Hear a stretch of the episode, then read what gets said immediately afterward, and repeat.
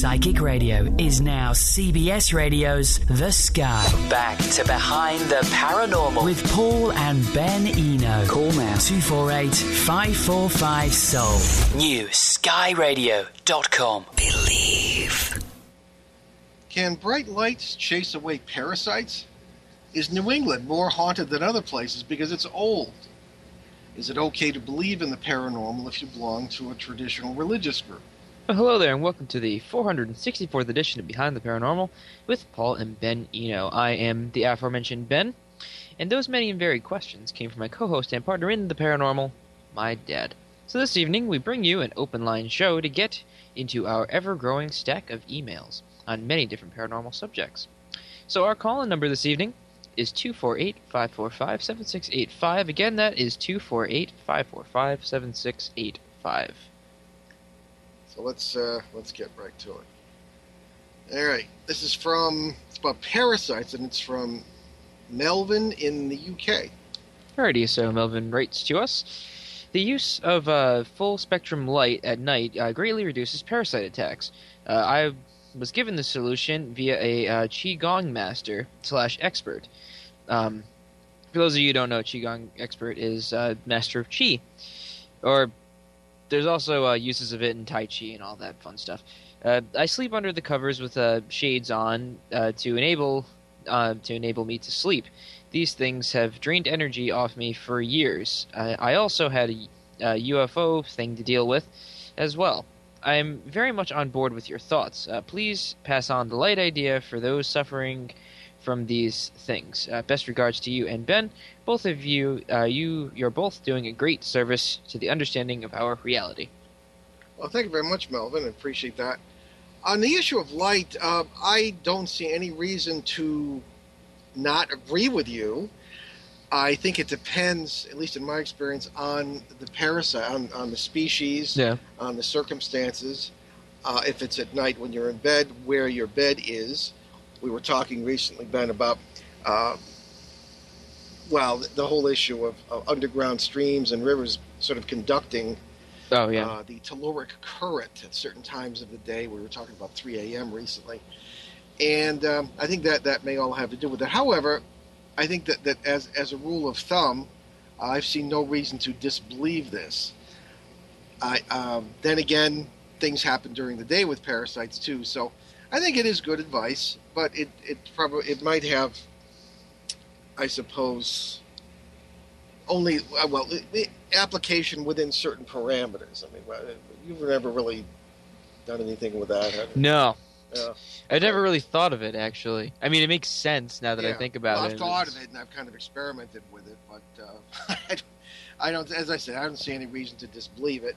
Uh, but again, thank you, Melvin, for writing in. I think it is it's good advice, something to be tried, and also it reminds me. Speaking of light, the, uh, there's an old folk remedy for this sort of thing. Uh, that is parasites slash demons, whatever you want to, what label you want to pin on them, and that's the the visualized light.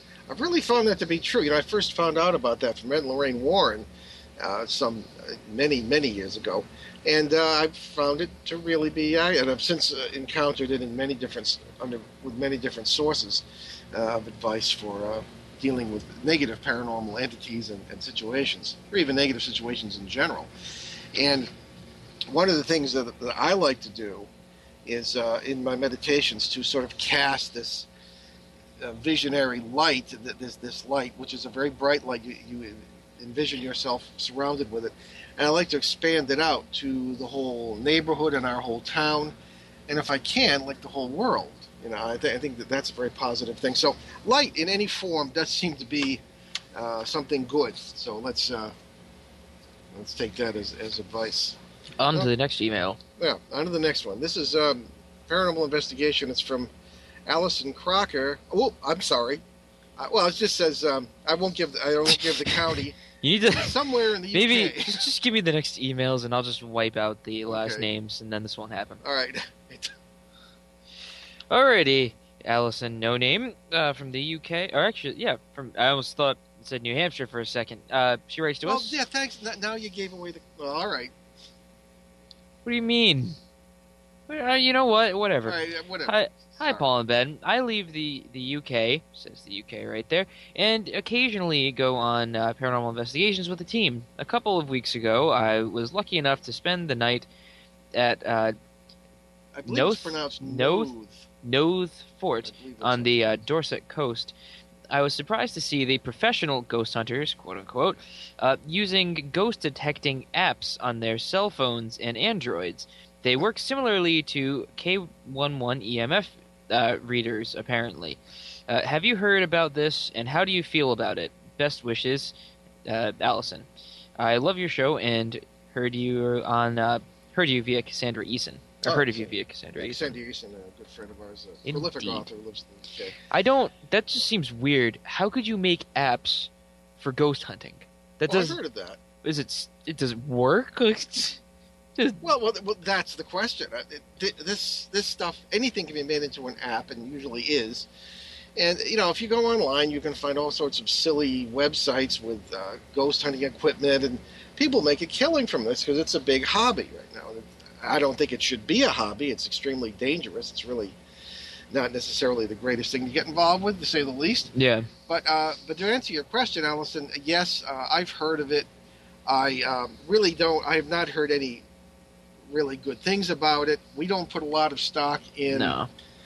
electronics anyway. Uh, we live, as I've said many times, in a society that is uh, intoxicated with technology, whether it works or not. And I just don't think there's any substitute for good sense, experience, and maturity, including spiritual maturity. So, however you may define that. Uh, I, I don't really know what else to say about it. I would say beware of these uh, sort of paranormal snake oil salesmen who try to get you to buy these things. Maybe they're free. I don't know. Most things, uh, a lot of apps I'm aware of are free, but whether they do you any good is another another another question. So, uh, I I am familiar with Nothe Fort, by the way. I've never been there, but I'm familiar with some people who have and have told me much about it. It is a very large Victorian fortification on the Dorset coast at the mouth of a harbor, and it is well known for uh, paranormal events, and it's uh, full of all sorts of underground passageways, things of this kind.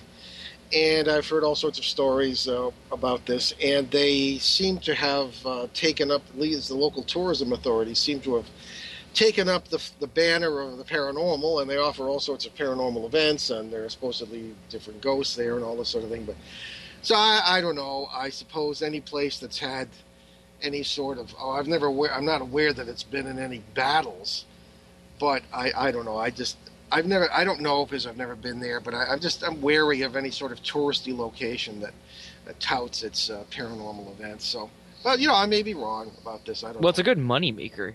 well sure it is. It's like, oh, this person's house is haunted. A lot of people want to go to it. It's like, Well, a lot of innkeepers do that. As a matter of fact, I I haven't told you this yet because I didn't have a chance, but Nope. one of the cases we're working on, the owner of the house asked about the wisdom of turning it into a bed and breakfast with a haunted theme. Oh, I did tell you about it. yes, you did. Yes, I'm sorry, I did. You did tell me about it. And um, we both agreed. You didn't tell me that they were going to go with the haunted theme. I thought it was just going to be a bed and breakfast, and then Oh no, no, no! They, they wanted to. Well, it's an idea that they're they don't have any money and they want to save the house, and I, I'm sympathetic to that. But I I don't think well, I mean, that's like taking. she's probably listening right now, so I, I don't know. I'm apologies for not having written to you about it. First, I will do so, but I don't. Well, think we'll we'll talk about it at a later time. It's Sure, but anyway, it's more uh, appropriate to do that. Talk about it now. Of course, uh, but innkeepers often do that, and people who uh, uh, are involved in any way in tourism or serving the public will often uh, see the dollar signs or the pound signs in this case and, and keep uh, keep doing it anyway. But th- that's um, that's our opinion. Here's one from Nick in Vienna, Virginia. Alrighty, so Nick writes to us Hi, Paul and Ben. I don't agree with everything you say, uh, but I never miss the show. You have an amazing, ex- you have amazing experience and some really unique ideas. I, I do think you are too hard on ghost hunters. Uh, many of us are very sincere and really want to learn. Uh, didn't you two start out the same way? Well, no, we didn't.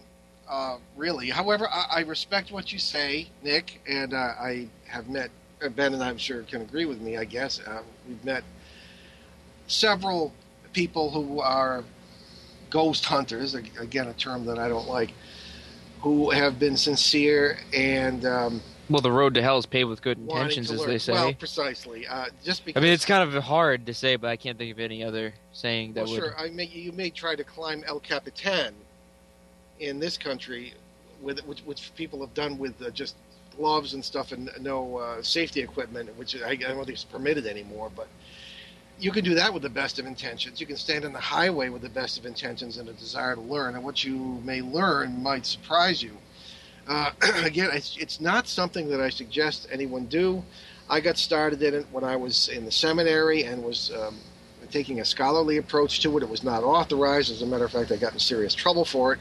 But nevertheless, I, I think uh, I like to th- I like to think that I had some sort of background, and I was um, mentored by several of the, the greatest experts in of the time, a Jesuit priest, uh, Dr. Louisa Rhine of the, what was then the Duke University Parapsychology Laboratory, and also Ed and Lorraine Warren, who um, were uh, somewhat controversial, but nevertheless were dear friends of mine, and I learned a lot from them. So it wasn't quite the same thing as the, the typical biography of the average ghost hunter is so and so was interested in the paranormal from a young age when they lived in a haunted house. Well, fine. I mean that's that's all wonderful, but I just don't think it's it's it's good enough to give you the uh, go ahead, go ahead, the authority, the sense, the ability to get involved in that field. And I'll continue with this in just a minute because we have to take a break. You're listening to Behind the Paranormal with Paul and Ben Eno on CBS News Sky Radio. We'll be right back, so stick with us for more emails and hopefully more answers. Be right back. Enlighten, empower, enrich. This is CBS Radio's The New Sky. New horizons, no boundaries.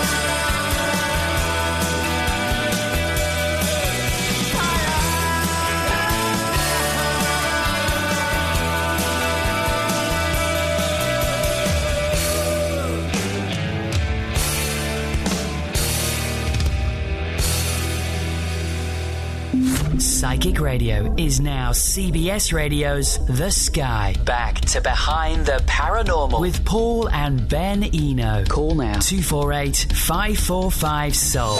New skyradio.com. Well, welcome back, and we're dealing with a an email from Nick in Virginia who likes us but says we're too hard on ghost hunters. Ben, you had some comments. Oh well, I mean, we are kind of hard on people like that. I do realize this, and I know it can get bad. I mean, we don't know everything. Like my dad and I could be entirely wrong about these things, but from our experiences, it's like someone gets a gun, they go to a shooting range, they don't ask for help, they don't have any instruction, and they just start firing away. Do you know how dangerous that is? Like, Oh yeah, like well, well, it may it seems it seems like an extreme example, but this is what ghost hunting or in paranormal investigation is extremely extremely dangerous. But nobody gets it. They don't understand. Well, one of the one of the responses I've gotten when I've said that is from people who have read lots of books. But the trouble is, we live in a time when any idiot can write a book, and usually does, publish it one way or the other. And uh, the, the quality control, it's like the internet, the quality control really just isn't there. Sometimes on inter- internet radio, too, the quality control isn't there either. Now, like we have to obey FCC rules on this show, and a lot of people don't uh, if they're just on the internet. But anyway, th- these are all these are all issues that I think uh, create problems in, in the field of quote unquote ghost hunting. Many of the books uh, simply repeat mistakes made by other people or, or what we would consider certainly errors or dangerous advice and this sort of thing. It's like uh, un, under another hat, I'm a historian too. So, um, and one of the problems you encounter in local history, state history, regional history, is that every other town has some old person, and I'm one myself, so I'm not making fun of old, who is a brilliant, you might say, lore master, expert on the local lore or folklore or different individuals in a certain area. And these people are precious assets for knowledge. When they're gone, they're gone. That's why oral history, uh, getting to know people like this, is, is excellent. However, very often they carry over things that are just not correct from the history of certain areas. They put it in books if they write books. They repeat it orally if they are uh, being uh, researched by an oral historian. And uh, these mistakes can multiply and get carried over into other books until they become perceived facts. Perfect example of this is, well, there are all kinds of examples. The Civil War, American Civil War is one thing. The English Civil War is another. There were all sorts of misconceptions about these wars, for example, that are simply not true and have become gospel because they're carried over into the classroom as well by teachers who aren't necessarily experts in the subjects they're teaching. So, so th- this this multiplies and echoes through society so that all sorts of false impressions may be gained. The same thing is true in the paranormal. You know, starting with um, ancient conceptions of spirits and things of this kind. Uh, this has been carried over and is accepted as absolute truth by people who research the subject as amateurs. However, do you notice one thing, Ben? When we have people on the show who accept the classical interpretations, and some of them have PhDs. I'm thinking of our good friend Dr. Andrew Nichols and some other people who, who are open to all possibilities, but do um, at times uh, are sympathetic to things we are not sympathetic to. But maybe that's our problem and not theirs. They, um, a lot of people seem to accept the point of view that we espouse to some degree, uh, or at least considering the possibilities of uh, multiversal explanations rather than spiritual ones, so to speak, or or both being the same thing or whatever. So uh, there is a current of thought out there that might maybe is progressing, but I don't think that. Well, I mean, it, it's there's danger. there's still that. Well, there's mavericks in every field, Hmm. so it's like it's not like one idea gets captured over another. There's there's a plethora of different ideas out there, and some people uh, hang on to some more than others. Mhm. Some people aren't open minded at all, and they may say they want to learn, but they don't. Not saying that Nick over here is like that, but Mhm. some people say, "Yeah, I want to learn new things," but at the same time, they they're like, "Well, uh, I don't." I don't agree with that. I don't agree with that, which is perfectly fine. But then it's like, well, then why do you say you want to learn if you're just like not even going to listen? Well, that's true. Another issue is the issue of how you think, whether you think, and how you approach this subject with the knowledge that, that you might have or think you have. Because, first of all, uh, one thing we can both testify to is that nothing in the paranormal is what it appears to be. Yeah. And with our limited, uh, I suppose, very limited Western thinking uh, that we see the whole world through, we have trouble understanding that. We do tend to accept things for what they appear to be because that is the logic that our minds have been educated uh, with. So I, I just think this is a problem as well. You may think that something is benign. It is, you know, you assume it's the ghost of some person who died in the house or was killed in this crash here and all this stuff. And certainly those things affect the multiverse because of the emotions released. But uh, whether whether or, or and you assume it's some residuum of this and you know you can't assume those things. Uh, We don't find that at all. I've walked into cases on on a number of occasions that other people have said, well, this is a residual haunting of some kind of person who was killed in this particular event or in this place. And I have um, taken a different approach deliberately and have managed not only to interpret it differently, but to change the nature of the phenomenon simply by looking at it differently. Here's our quantum physics again. The observer seems It's sort of like well, it's sort of like a physical philosophy. Well, it is. And the, the real danger here is if you're dealing with something you think is benign and it turns out to be a parasite. It's extremely dangerous. People bring things home with them sometimes. The parasite will attach itself to you. They're none the worse. Um, they're, they're, they're no more aware that, than um, anybody else would be who thinks the, this way. And it creates serious problems. It can wreck lives, it can wreck families, and it is utterly dangerous. It needs to be kept away from. And people say, well, okay, well, what if what if you're in a situation and the paranormal comes to you?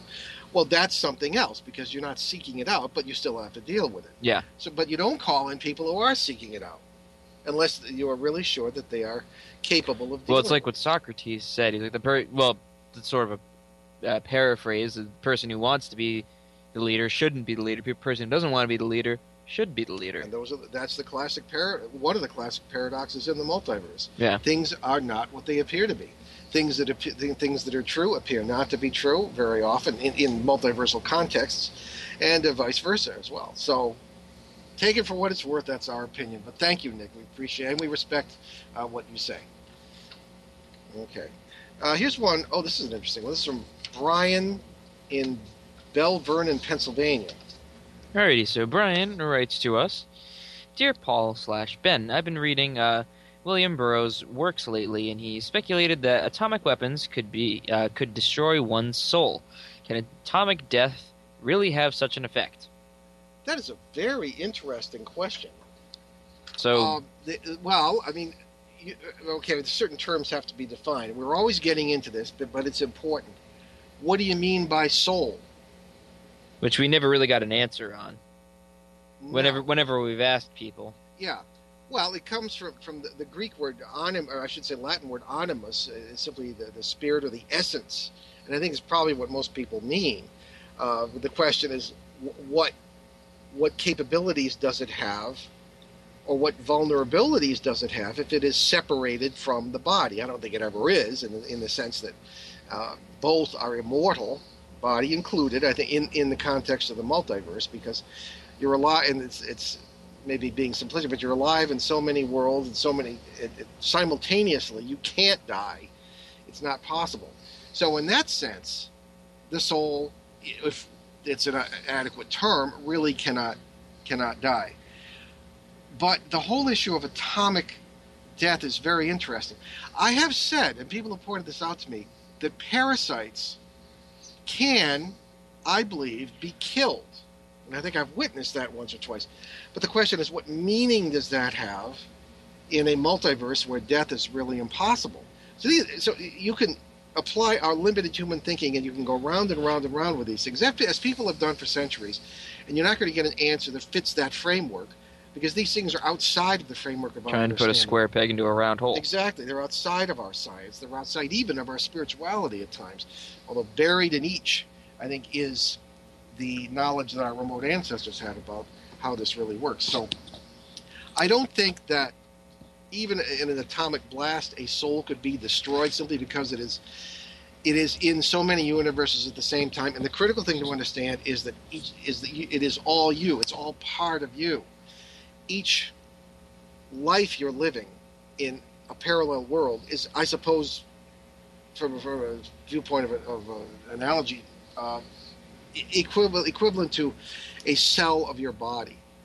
You need every cell to be the whole you, and uh, in the same way, the, if your one cell may only might only be aware of its own existence, which that's not true, but I mean, uh, in the in the context of this example, I think that we are we may be conscious of um, maybe one existence. Not many people are conscious of more than one, but our subconscious is aware of all these lives that are going on. That's where we get our experience, our imagination, our ideas. And that's what I believe, anyway. So I, so I don't think I can answer yes to that question, Brian.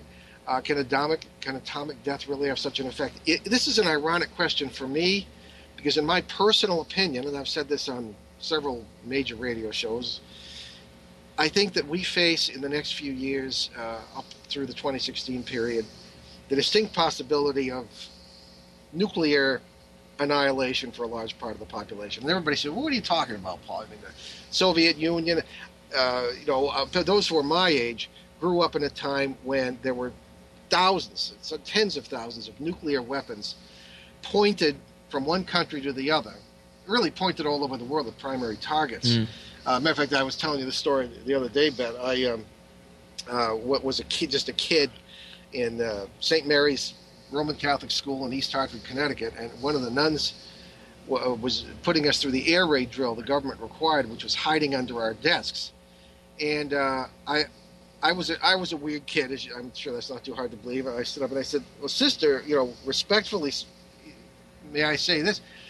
We are less than two miles from three primary targets: the state capitol across the river, the uh, Pratt and Whitney Aircraft Corporation down the street, and a major railroad uh, yard in this town." And I said, "What's the point in hiding under a desk?" She said, "Get under the desk."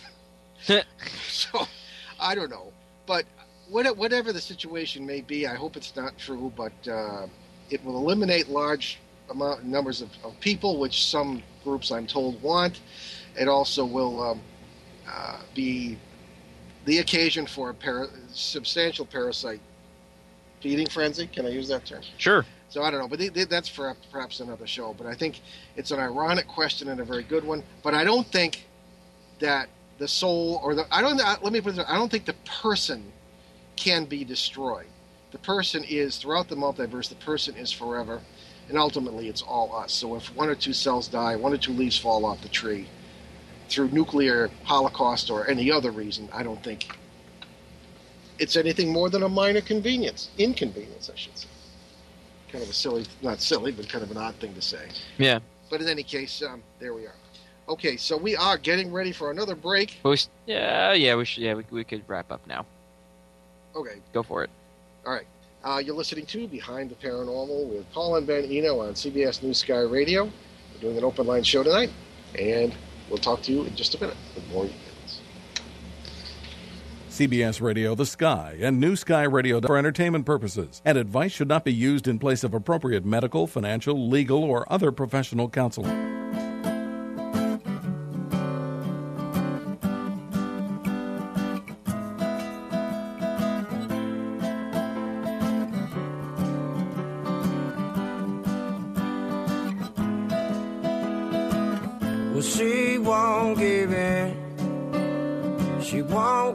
Smile or a grin. Well, she won't give in, but she sure is different. Well, it's written in red, all in her eyes. There's no disguise. Well, she lost so much in Tivoli. Together we could go.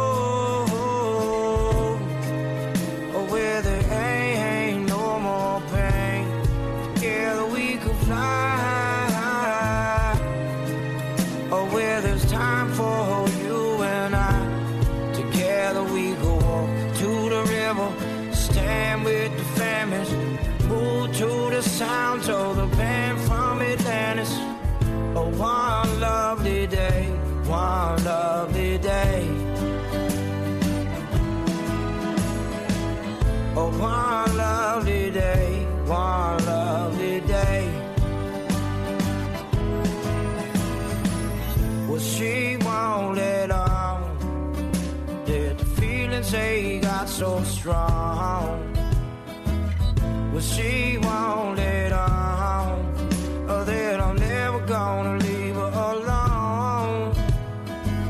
Well, it's written in all in her eyes. There's no disguise. Well, she lost so much intimately. Together we could go.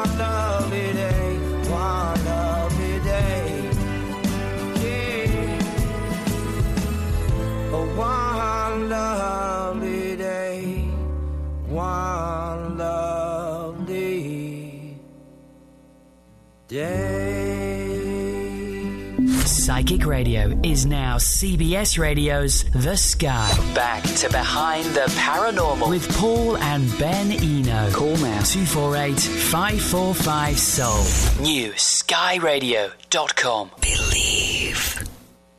Well, welcome back to the show, and we're doing an open line show this evening with various emails on many different subjects, paranormal subjects, of course, from our many listeners.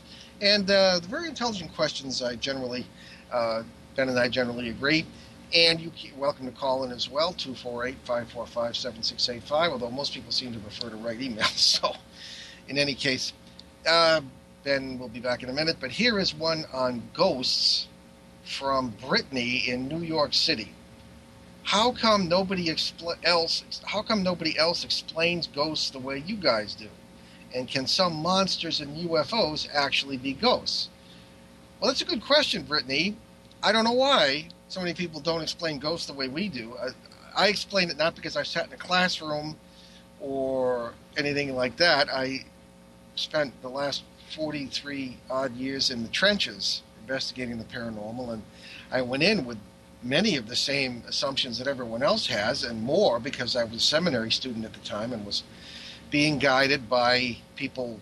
Well, one ma- major priest who was an expert on exorcism, and he instructed me in uh, that realm, and uh, a scientist, and um, two people who were primeval ghost hunters, uh, Ed and Lorraine Warren, and so I kind of got it from all directions. But I found that none of what they, I was presented with from any of the three fronts I was learning on really was good enough, was adequate to explain what I was seeing and experiencing. So uh, that's why we explain it the way we do.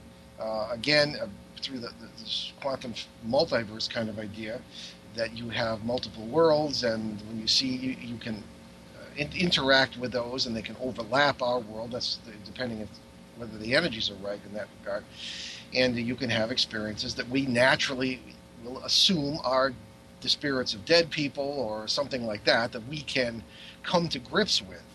I've often said explaining the paranormal is not the problem, it's dealing with the explanations. Because the explanations are harder to deal with than, than the actual events sometimes, because if we realize we have many worlds right next to us all the time, in some of which there are hostile entities, many of which they could care less, and in others in which there are people who are perfectly alive there who have died here, then all that is is tough to deal with. It's not something we've have we have experience with. And uh, the next question here, Brittany, is very good. Uh, can some monsters and UFOs actually be ghosts? Now that might seem like a strange question, but it's this pan paranormal approach, realizing that there are connections between all areas of the paranormal that were not, I, I think, really suspected before. uh, is is an important step that is being taken now. Many people in the UFO field will tell us. Remember, We had Bill Birnes uh, from UFO Hunters uh, was co-hosting with me on uh, one of our Monday shows recently, and he said, you know, the whole thing about UFOs being related to ghosts is something that's been brought home to him because he has run into cases where the people were seeing UFOs and they had other forms of paranormal activity occurring in their house or in the area at the same time. I think they are related because the processes by which they manifest are the same, in my opinion. It's this multiversal thing. When worlds overlap, as we believe happened in, in one of the most famous examples of this, the so called Mothman events of the mid 1960s in the Ohio Valley, we believe what was happening here was that conditions were right, and probably had been for centuries off and on, for worlds to blend, one of which produced Mothman. Uh, in it or other worlds that were overlapping, there were UFOs, lots of UFO things going on. People, uh, when we were down, they were telling us about when they were kids, there were poltergeist activity going on, Men in Black, you name it red eyes looking out from under their furniture or through their windows, this kind of thing, uh, all of which is symptomatic of a paranormal flap. So I think, yes, it's a big yes to that, Brittany, that uh, some monsters, so called, and UFOs actually might be ghosts, not because they are spirits of anything that's died, but because they are they manifest in the same way that people we call ghosts do. People are or negative entities we call ghosts do, and that's through the overlapping of these parallel worlds. And then the question arises well, why would parallel worlds overlap? Isn't that a very messy way to organize creation? And I know a lot of people uh, might wonder if uh, people who believe in God, and I hope most people do, because I certainly do, might not be the same one I learned about in the seminary, but in any case, uh, what, why would God organize creation like that, whatever he, she, it, or it may be, or they, or whatever? And the question uh, is a good one. Uh, but I think that if you look at all things considered, all aspects of the multiverse, it is a beautiful and elegant balance. Just because it might not be to our liking or might seem uncomfortable or inconvenient or even horrible to us on some occasions, there, there does seem to be a perfect balance. Just because it doesn't make sense doesn't mean it doesn't work. Just because it doesn't make sense doesn't mean it doesn't make sense. Yeah. So to speak. But you're right, Ben, absolutely. Uh, I don't know if you had any comment on that, but that, that's, that's a couple of good questions. Well, you probably already said uh, that you have a philosophy degree, and most of them don't. No, I didn't say that. Ah, well, you have a philosophy degree, and most of them don't. Well, that means I went to school. Yeah. It depends how you think, whether you can think, and this sort of thing. I mean, some of the dumbest people I've known, and other PhDs have agreed with, with me on this, uh, have PhDs after their names. Yeah. Uh, I don't know. But in any case, uh, what one it is, it is the quality of one's thought, not not the uh, quantity, if you want to say that. So anyway, makes sense. Okay. Next email. This is uh, about the multiverse. It's from Bill in West Virginia. Alrighty, so Bill writes to us. I enjoy your show, but maybe I am listening too often. I'm a doctor in a rural area, and I have started to notice just what you said people would notice because of uh, thinning boundaries in the multiverse. Things seem to change around here by the day. I do a lot of driving in my work, and it seems like nothing. Uh, seems like things are noticeably different almost every day. Hmm. There is a house that I know wasn't there the day before, and there is a rock around the corner that wasn't there. Uh, my question is this: Is the actual world around us changing by blending with other worlds, or is, uh, or is it all about my own consciousness? Thanks, and keep up the good work. Well, that's a good question. Well, thank you, Doctor Bill. You know, it's funny, Ben. That happened to me yesterday. I was uh, I was with mom, and we were coming around the corner uh, down on Privilege Street here, and the, you know that self storage place. Yeah. It, it, looks like it's expanded across the road. I had never seen that building before. She said, "Oh, it's been there for a long time." Yeah, it has. I mean, my mom kind of looks at me funny. Well, I mean, there's there's explanations for this. I well, mean, the word senile figured in her address to the jury. Well, there's another. There's a, there are other reasons for this too. It may be multiversal experiences, but there is there have been studies on the human brain and that we put things in, mm-hmm. and like we hide things from ourselves. Right, right. Like we notice things that aren't there, but they may have been there all along, but our brain just didn't fill in the gaps. Sure. So there are reasons like that, but then there could be the multiversal reasons in which these things are actually changing all around us. Well, I, I can safely say, you know, despite my being long in the tooth lately. It's it's a matter of I, I go by that place four, five, six, seven times a week, and I have never seen that building before. I, and this I- fellow is so I, I know I, I understand exactly what he's saying. No. I mean, this happens to you too, admit. Well, yeah, I mean, I did notice that, but I didn't. I, but the weird thing was, I didn't notice them build it because I've seen it months ago, but I didn't notice any building materials or anything. It just sort of appeared there. you go by there all the time too. Yeah, that's how I know it was there. Sure, right. But it's not just that. It's not just us seeing strange buildings. It's it's people writing in from all over the place, uh, seeing buildings that were. I'll never forget the fellow who wrote in, who woke up one morning and there was a house he never saw before right across his back garden. Yeah, that's true. I don't know how you missed that. Well, maybe, well, maybe he didn't. So the question arises, as, as Dr. Bill here asks, is the actual world around us changing by blending with, or, or is it all about his own consciousness? I think it's both. Because what is what is the world around us? It is a function of our consciousness. And that's what Einstein said about time, and of course space and time being essentially the same thing in his theories. I think it's it's it's really it's really both. It's a function of consciousness and it's the world changing because we share consciousness, in my opinion, and many physicists believe the same thing. Consciousness is non-local; it's not inside us; it's not in our brains. It is uh, our brain is is a, is a uh, suppose a, a conduit of it, but it's shared with the entire biosphere throughout the multiverse, seemingly. We'll have to come up with another term for multiversal biospheres. In any case, I think there you go. the case. So I think, I think you're right. Yeah, I think you're right uh, that, that this is this is what ha- has um, has occurred. Uh, he mentions. See, the thing has been what happens so frequently. Now, sure, Doctor Bill may, may have gone bonkers here, you know, but I Mm. mean, I don't think in his profession. I think that that would be obvious in other ways. Maybe he. Uh, it's it's commonly thought to be schizophrenic to have things like this happen. But uh, I, I think that that is often an excuse. Uh, as I said, I worked in psychiatric hospitals as a grad student and as a seminary student, and I ran into people who were supposed to be schizophrenic who were unbelievably knowledgeable. I actually ran into a man who thought he was Napoleon. That sounds like a joke because they're mental hospital jokes about guys thinking they're Napoleon. This guy Mm. could describe various battles, including Waterloo, as if he was there. It was amazing. And this was an old man, bedridden, and this sort of thing. So, in any case, I think that uh, there are possible explanations for this, but one of the possibilities is multiversal. So, I think that that needs to be considered and respected, and it can really change everything. Well, the question is, what do you do about this? What if it starts to disrupt your life? How do you deal with it? Because it's happening apparently more and more, at least from the people we're hearing. Maybe our, maybe we're just becoming ignore it. In a healthy way. Well, you, you know the magic word here, Ben, and you know this word very well. Detachment. Attachment. Detachment. It is what is detachment? It's a sense of, I suppose, being outside yourself in a healthy way. Because detachment, in an unhealthy way, is often thought of as a symptom of uh, depression, chronic depression. But again, you know, the psychology makes up stuff.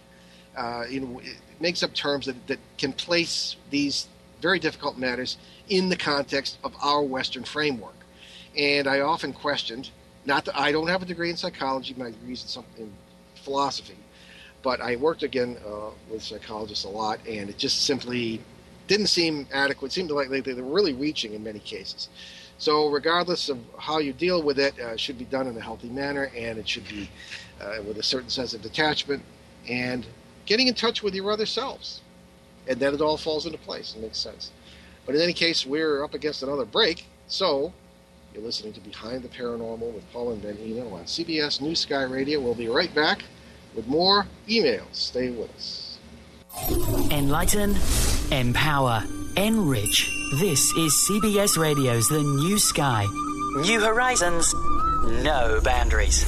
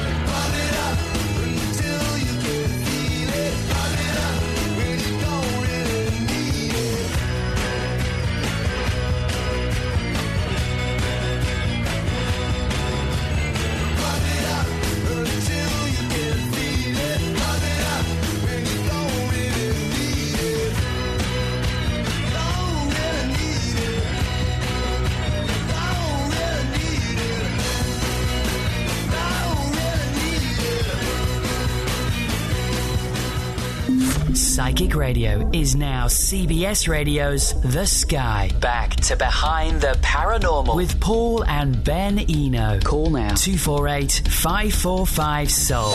New skyradio.com. Welcome back to Behind the Paranormal. I'm Ben, and this is Paul, and this is Behind the Paranormal with Paul and Ben Eno, and we are going to continue on with our emails. Okay, this one is from Melissa in Exeter, New Hampshire. Alrighty, so uh, Melissa writes to us Dear Paul and Ben, I'm always interested in what you are talking about, uh, but I'm really fascinated by the creatures you encounter in your paranormal travels in the multiverse. Uh, multiverse, multiverse. What is the strangest one you encountered? And I have met you at the Exeter UFO Festival. Well, that's nice. Wonderful. You Well- first. Okay, th- that's a difficult question because you, probably you haven't met our cat, Melissa, but uh, probably the strangest one. But other than him, oh boy, I have met um, a number of people whom I believe were operating in different different realities. Some of which, several of which have, had just come from here. And uh, several others of which were contemplating committing suicide, and I believe I talked them out of it uh, in one world or another. I like to think so. The uh, non-human creatures I've encountered, because many parasites, uh, too many parasites, been too. They probably the most bizarre might have been that bear-like creature I encountered, and I've talked about him on the show before, in an attic near Buffalo, New York. The people, as always, thought their house was haunted. They heard footsteps. They heard uh, sounds. It's all the normal cliche things you hear. normal cliche things you hear. And I went up, and uh, I ne- never, never try to communicate with these things. That is a very dumb thing to do. But I, I uh, put myself in a meditative state, and I actually began to hear this particular creature. Very often, uh, the human ones are afraid of me because they think I'm a ghost. Because from their world, that's how it, it appears, just the, the same way we see them. Uh, other times, uh, there are language barriers. Not everybody in the multiverse speaks English. We do seem to be a distinct minority. But this, this particular, but many of the languages overlap, just as do other aspects of these worlds. This particular uh, creature spoke a very odd form of Latin, and it took the better part of uh, a, a late afternoon and, and evening to sort of get what he was saying. And he was um, uh, very, very, and I always examine this first because you know, I think after all these years of dealing with negative entities, I know what to look for. But th- this particular entity seemed to uh, just exude a goodness and a nobility that I have rarely encountered in, in this particular world. And he was passing through. He was not aware that he was in an attic, but he was. uh, Very often that's the case. We'll see them in one context, in one space, and they'll be in an entirely different one, and they see us in their space, and we don't realize we're in. And this kind of that's it, it seems to be entirely mutual across the boundaries of these worlds. And when they overlap, we are partially in their world. That's how they're aware of us, and they are partially in ours. It's true with any paranormal experience, I believe. So this particular creature was on his way to uh, on a quest for a place he referred to. uh, It sounded like Renthusia, and he was trying to get to this place, which was a very good place, and um, that was his quest. And I, I really couldn't get much more uh, th- through the language barrier there. My, my Latin is pretty good, but uh, this with the weird case endings and strange pronunciations, it was kind of rough to get through it. But that's what I got from it, and that was probably uh, the most bizarre and yet the most one of the most positive. Uh, I've also encountered non-human creatures who are uh, just completely neutral in the sense of they're not bad or good in, in the sense that I'm referring to this. They just seem to be fellow travelers, neighbors, as as it were, who are just as surprised to meet us. Others are very aware of us uh, in their worlds. Such contact is common. And why is that? Because in each of these worlds, the laws of physics may be very different. That's what physicists who approach it this way believe. And that certainly seems to be what I've seen. The um, among the other creatures are I, I kind of think of them as as the the horse creatures or the horse people. And I encountered one on our at our old place. We had some woods there, and I, had a little hut for meditation. And when Ben wasn't even born yet, and I walked out, and uh, there was one of these very benign horse type creatures uh, with um, I don't know, just a very beautiful face, and I actually heard it walking away through the woods after I encountered it. So there are many very, very interesting and wonderful and horrible realities out there, creatures, uh, when you take this multiverse approach to this stuff and just don't assume it's dead people. It's, it's the whole uh, first day of school kind of thing. That's that's kind of going on. So, in any case, uh, that I guess hopefully answers your question, Melissa. But it's hard to say which one has been the strangest or the most exotic. Uh, but there it is. Uh, and these things do, and you, you, begin to take these things for granted after a while. Yeah, what do we got time for? Got time four. We have like four minutes. Uh, so no. We don't. Okay. Essentially, no. All right. So I'm going to. We'll, we'll wrap it up with that because I don't want to start an answer and not be able to finish it. But I wanted to tell you certainly about two of the charities Ben and I have adopted. Uh, and you can find all the charities we've adopted at, at our show website, behindtheparanormal.com or newenglandghosts.com. And one is USA Cares, marvelous charity. They provide financial and advocacy assistance to post 9 11 active duty U.S. military personnel, veterans, and their families. Uh, if they have a financial need, out goes a check. And uh, it's, it's just a wonderful group. So check it out, usacares.org. Uh, wonderful group. And they're just uh, getting established on uh, the East Coast, uh, and, and, we're trying to give them some support.